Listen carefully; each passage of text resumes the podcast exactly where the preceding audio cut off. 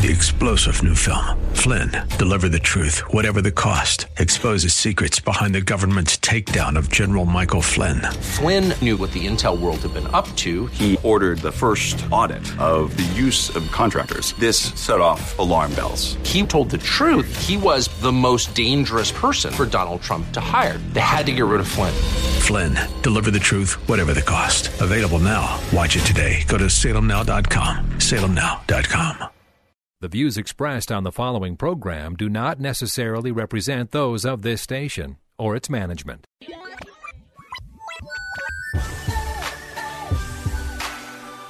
Perspective, teaching, conversation. This is Isaiah 61. Over the next half hour, you'll hear why the Lord provided those verses and how they can be used in witnessing, in the church, and in daily life as God's children. Now, here's your host of Isaiah 61 from Spirit of the Lord Church in North Minneapolis, Pastor Joe Sutton. Hey, good afternoon, everyone. This is Pastor Joe Sutton. Uh, here coming at you uh, with the, our show Isaiah 61, the radio ministry of Spirit of the Lord Church.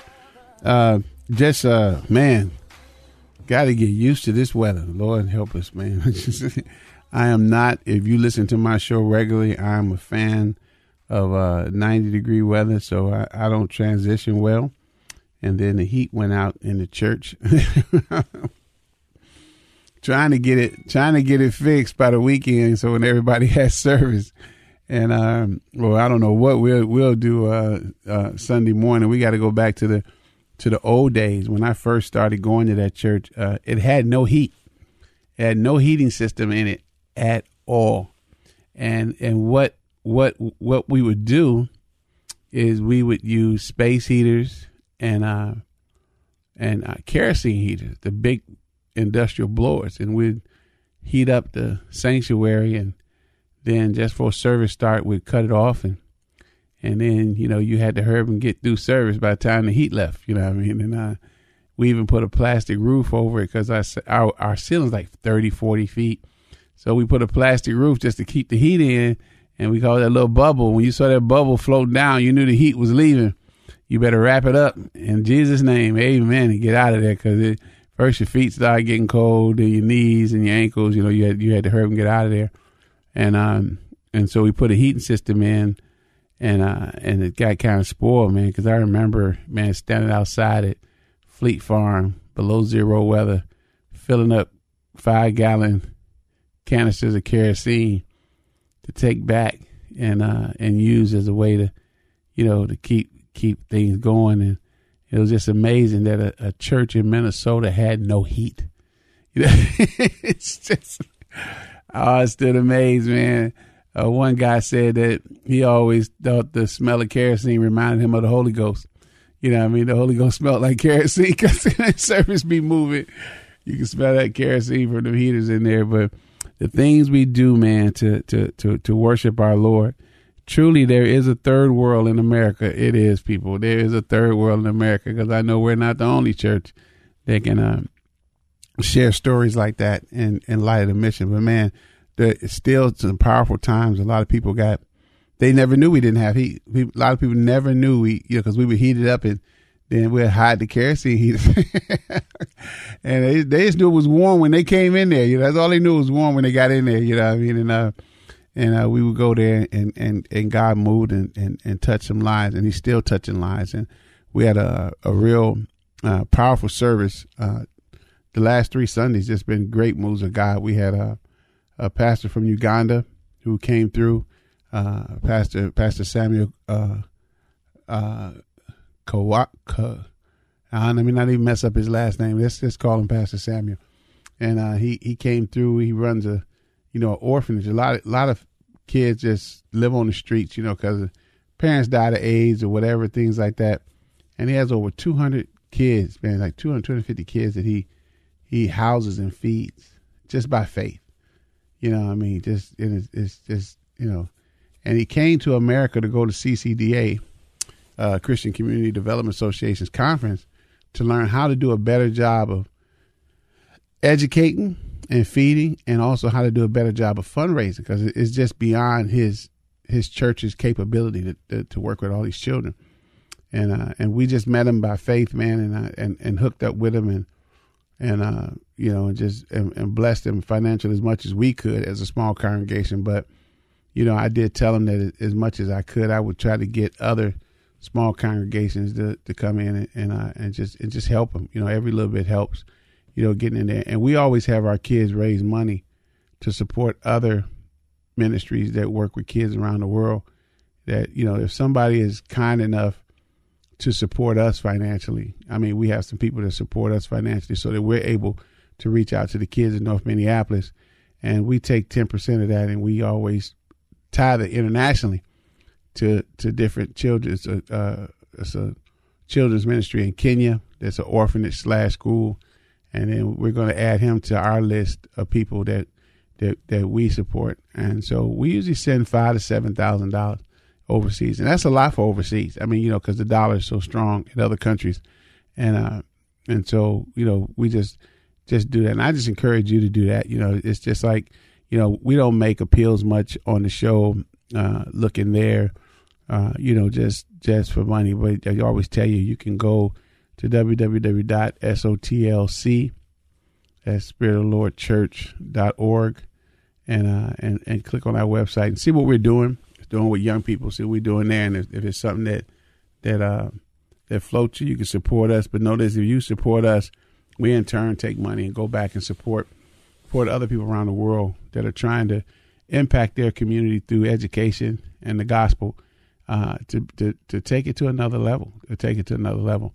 So I want to continue today to talk about uh, culture and uh, and and how we view culture and and and, uh, and my main premise last week was that that race is not culture. You know, we, we tend to think that race is culture. I mean, I I thought so too until I went to a, a predominantly black college and I realized that that I thought black people acted one particular way, but those really that was black people on the south side of Chicago. That's what I was used to. And I thought that's how black people are. You know, I mean, I even deal with my with my kids and, and young people here, and they, you know, they, they say, you know, I'm black. I said, no, you you're a black Minnesotan. You're not. I said, you don't qualify. They say you go someplace else. They'll, you know, when my kids go to family reunion, they think they're white because of the way they talk. You know, because they you, you talk white. You know, what is talking white?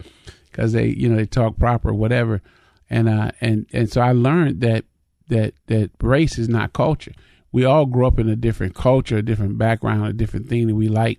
When i first got into uh ministry at a youth ministry and i work with youth for christ they taught us about the different subcultures in a high school. You know skaters athletes you know pretty boys cheerleaders you know just all, all the different ones nerds you know you just got all these different subcultures in high school. But you know, and and and every race is made up of different culture. Though we tend to stereotype people based upon that. You know, if I I see a you know, uh, remember the first black guy I saw listening to Led Zeppelin. I wonder where he came from. You know, I mean, you ain't really black, dude. Where your James Brown album? You know, I mean, it's like, yeah, it's like you, you ain't really black. You know, or the white guy who was listening to James Brown. You know, you kind of go, you know, because we tend to stereotype people and understand, but race is not culture. Your your culture is pretty much defined by the lifestyle and the circumstances around you that shape you and, and, and mold you. You know, we like to throw people and say you're Asian or you're Hispanic. And uh, there's so many different cultures out there. I mean, you know, you can be Ecuadorian but you're Hispanic, and you can be Cuban but you're Hispanic, and and and and they're nowhere near each other in the way they live out life and do something. I mean, they may share a common language, but even the way they speak the language is different. You know, I mean, you you you you go you know, you learn Spanish in, in Texas. You this, they call it Tex-Mex because it's this it's a mixture. You know, or, you know, and Cubans always they say butcher the language, cut everything short and hard. You know, it's a, and, and you don't really understand the differences because to you they all speaking Spanish. You don't know what they're saying anyway. So you know, just going back over, you know, so all y'all Hispanic and all y'all are black and all y'all are white and all y'all are Asian. You know, ready break. You know what I mean? And that and that's what we do. But culture is the way that it's there. And when you go to China or you go uh, to Spain or you go to Mexico, you'll notice the different cultures. You know, I mean, you can see the blue collar culture, you see the educated white collar culture, you see, you see the, you know, you see the athletes, you see the players, you see the hustlers, you see the criminals.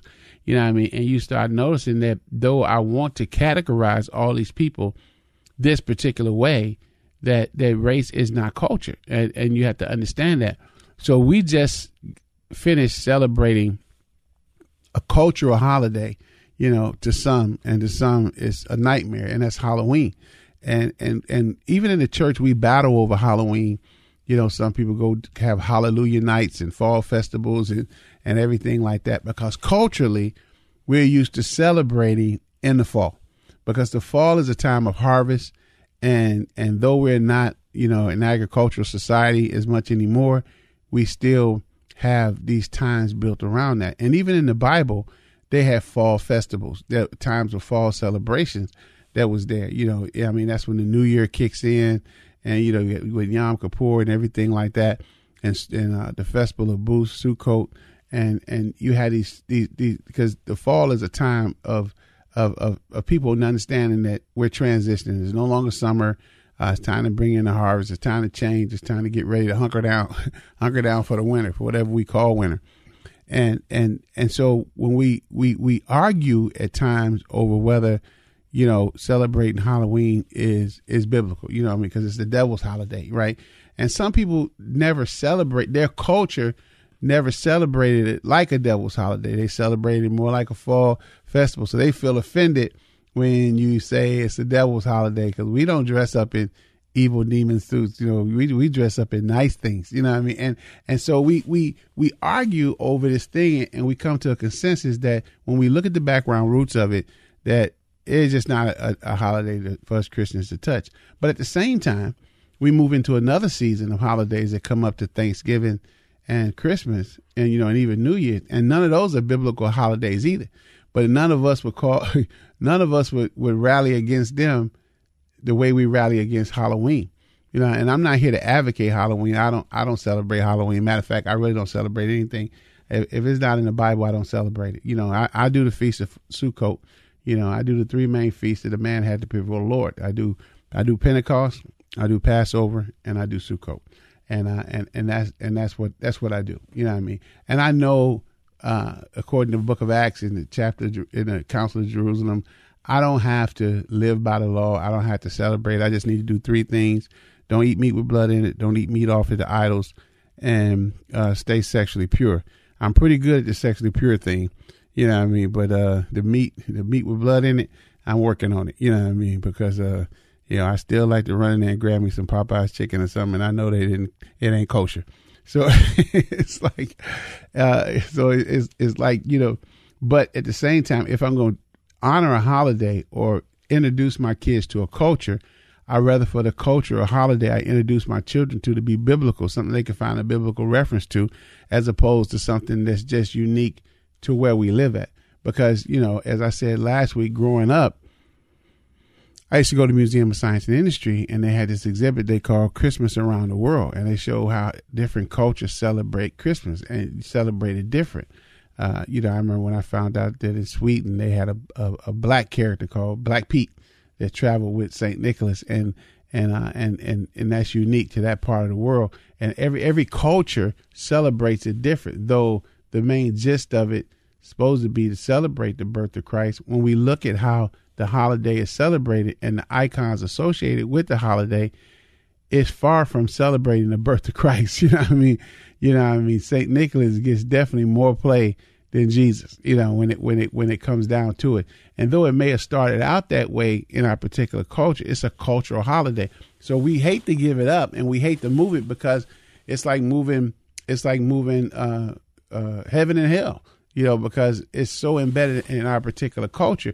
Now, if you grew up in a culture that didn't celebrate that day, like I have some friends that that grew up, uh, you know, Jewish or Islamic or you know, you know, say Jehovah Witness, and they never really celebrated it. To them, the time of year means nothing. You know, I mean, it's like they could take it or leave it. They enjoy the two weeks off they get from school, but you know, it, it ain't really, you know, they can they can they can take it or leave it. So they don't get caught up in the fanfare and the happiness and they they can't they can't share the memories that a lot of us can share associated with with uh, Thanksgiving and Christmas. You know, that, that goes there, uh, the pigging out. You know, the laying down. You know, holding your stomach. You know, when you're trying to watch the Cowboys on uh, on TV, and and because it's part of our culture, and we all celebrate it different. But we have to understand that that the Bible in itself can survive and adapt to any culture that's out there but when culture overrides scripture, we have a problem. And I'm going to say it again. When culture overrides scripture, we have a problem.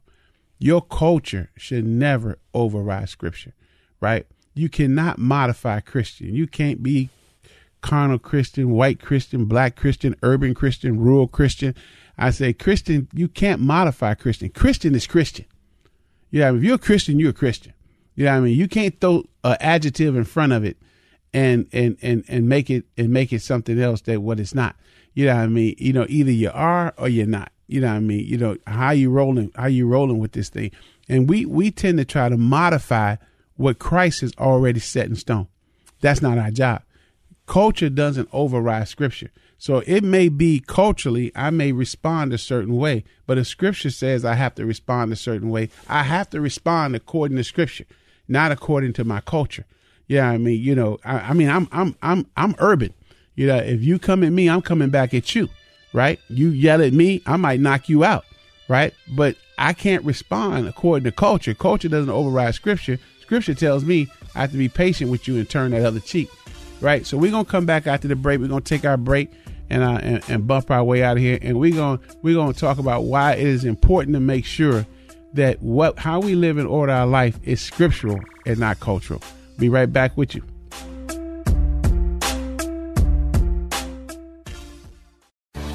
Spirit of the Lord Church is a multi ethnic, multi generational church impacting North Minneapolis and the greater Twin Cities, emphasizing the four pillars of godly thinking, training up godly children, godly marriages, and outreach to the community. Spirit of the Lord has quickly become a staple to some of the people who need God the most. As they focus on Jesus Christ, grace and truth bind them together to become God's best. Join them for service every Sunday morning at 1030 at 1001 Penn Avenue North in Minneapolis. Spirit of the Lord Church, a proud sponsor of Isaiah 61.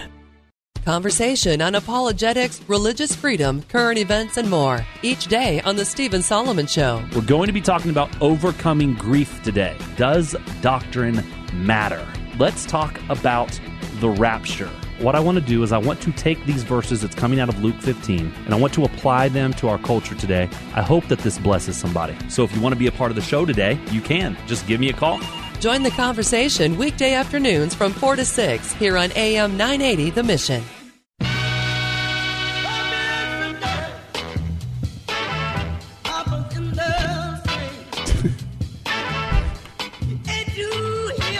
You about as bad as John, man. I'm not a dancer. Can't nobody, can't nobody uh, mention no artists around you cats without y'all, with y'all hitting up, pull up the playlist. Hey, welcome back to Isaiah uh, 61. Yeah, and Papa does have a brand new bag. Yeah, and, and I, is that a reference to my test yesterday? I don't know. I'm not saying anything on the air, but uh, but you know, just just welcome back and and uh, to that one. That he caught me off guard with Papa got a brand new bag. You know, that was, uh, you know, when I was younger, I used to do I used to enter dance contests, and I would imitate James Brown, and that song and Cold Sweat were my two favorite songs to dance to. You know, I would enter in the grown folks talent shows, and I, and, and people find it hard to believe that that that and, and, and my dream was because Michael Michael Jackson was a, a dancer, and so I me and my cousin wanted to go up against Michael Jackson because Michael Jackson they thought he could do the best James Brown in the city, and and we would compete, man. I mean, we would, I mean, we would compete and, and go at it. But I never, you know, danced with him because he always danced with his brother, so it never was a solo, you know, act. You know, I mean, sometimes my dad had me out in, in bars till two in the morning, dancing and competing and, and everything like that. I'm just nine, ten years old, up in up in bars and going to school all sleepy. I had, I had a costume, I had a costume and everything. Yeah, man, I, I was you know, they called me the dancing bear, man, because I could I could go little chubby dude, do the camel walk, split, yeah, splits, everything, man. I can do I can do exact. Sometimes I do it in church. Sometimes I do it in church. I do I I do James Brown and slide back and forth and and, uh, and, and do a little camel walk. I do it just, and everybody starts laughing. Gonna bring back that dance career. Yeah, you yeah. Know, they, on the side. They think they thinking I'm in the spirit. I'm not in the spirit. I'm in James. Oh, James. Uh, but once again, as we said, you know, race is not culture, and culture doesn't override scripture. And a lot of times in our life, you know, we have to be careful because there are some of us who are called to advocate for our people or to advocate for our culture. You know, I, I know in, in my in my own life, my family has a call on it to elevate people through the gospel and education.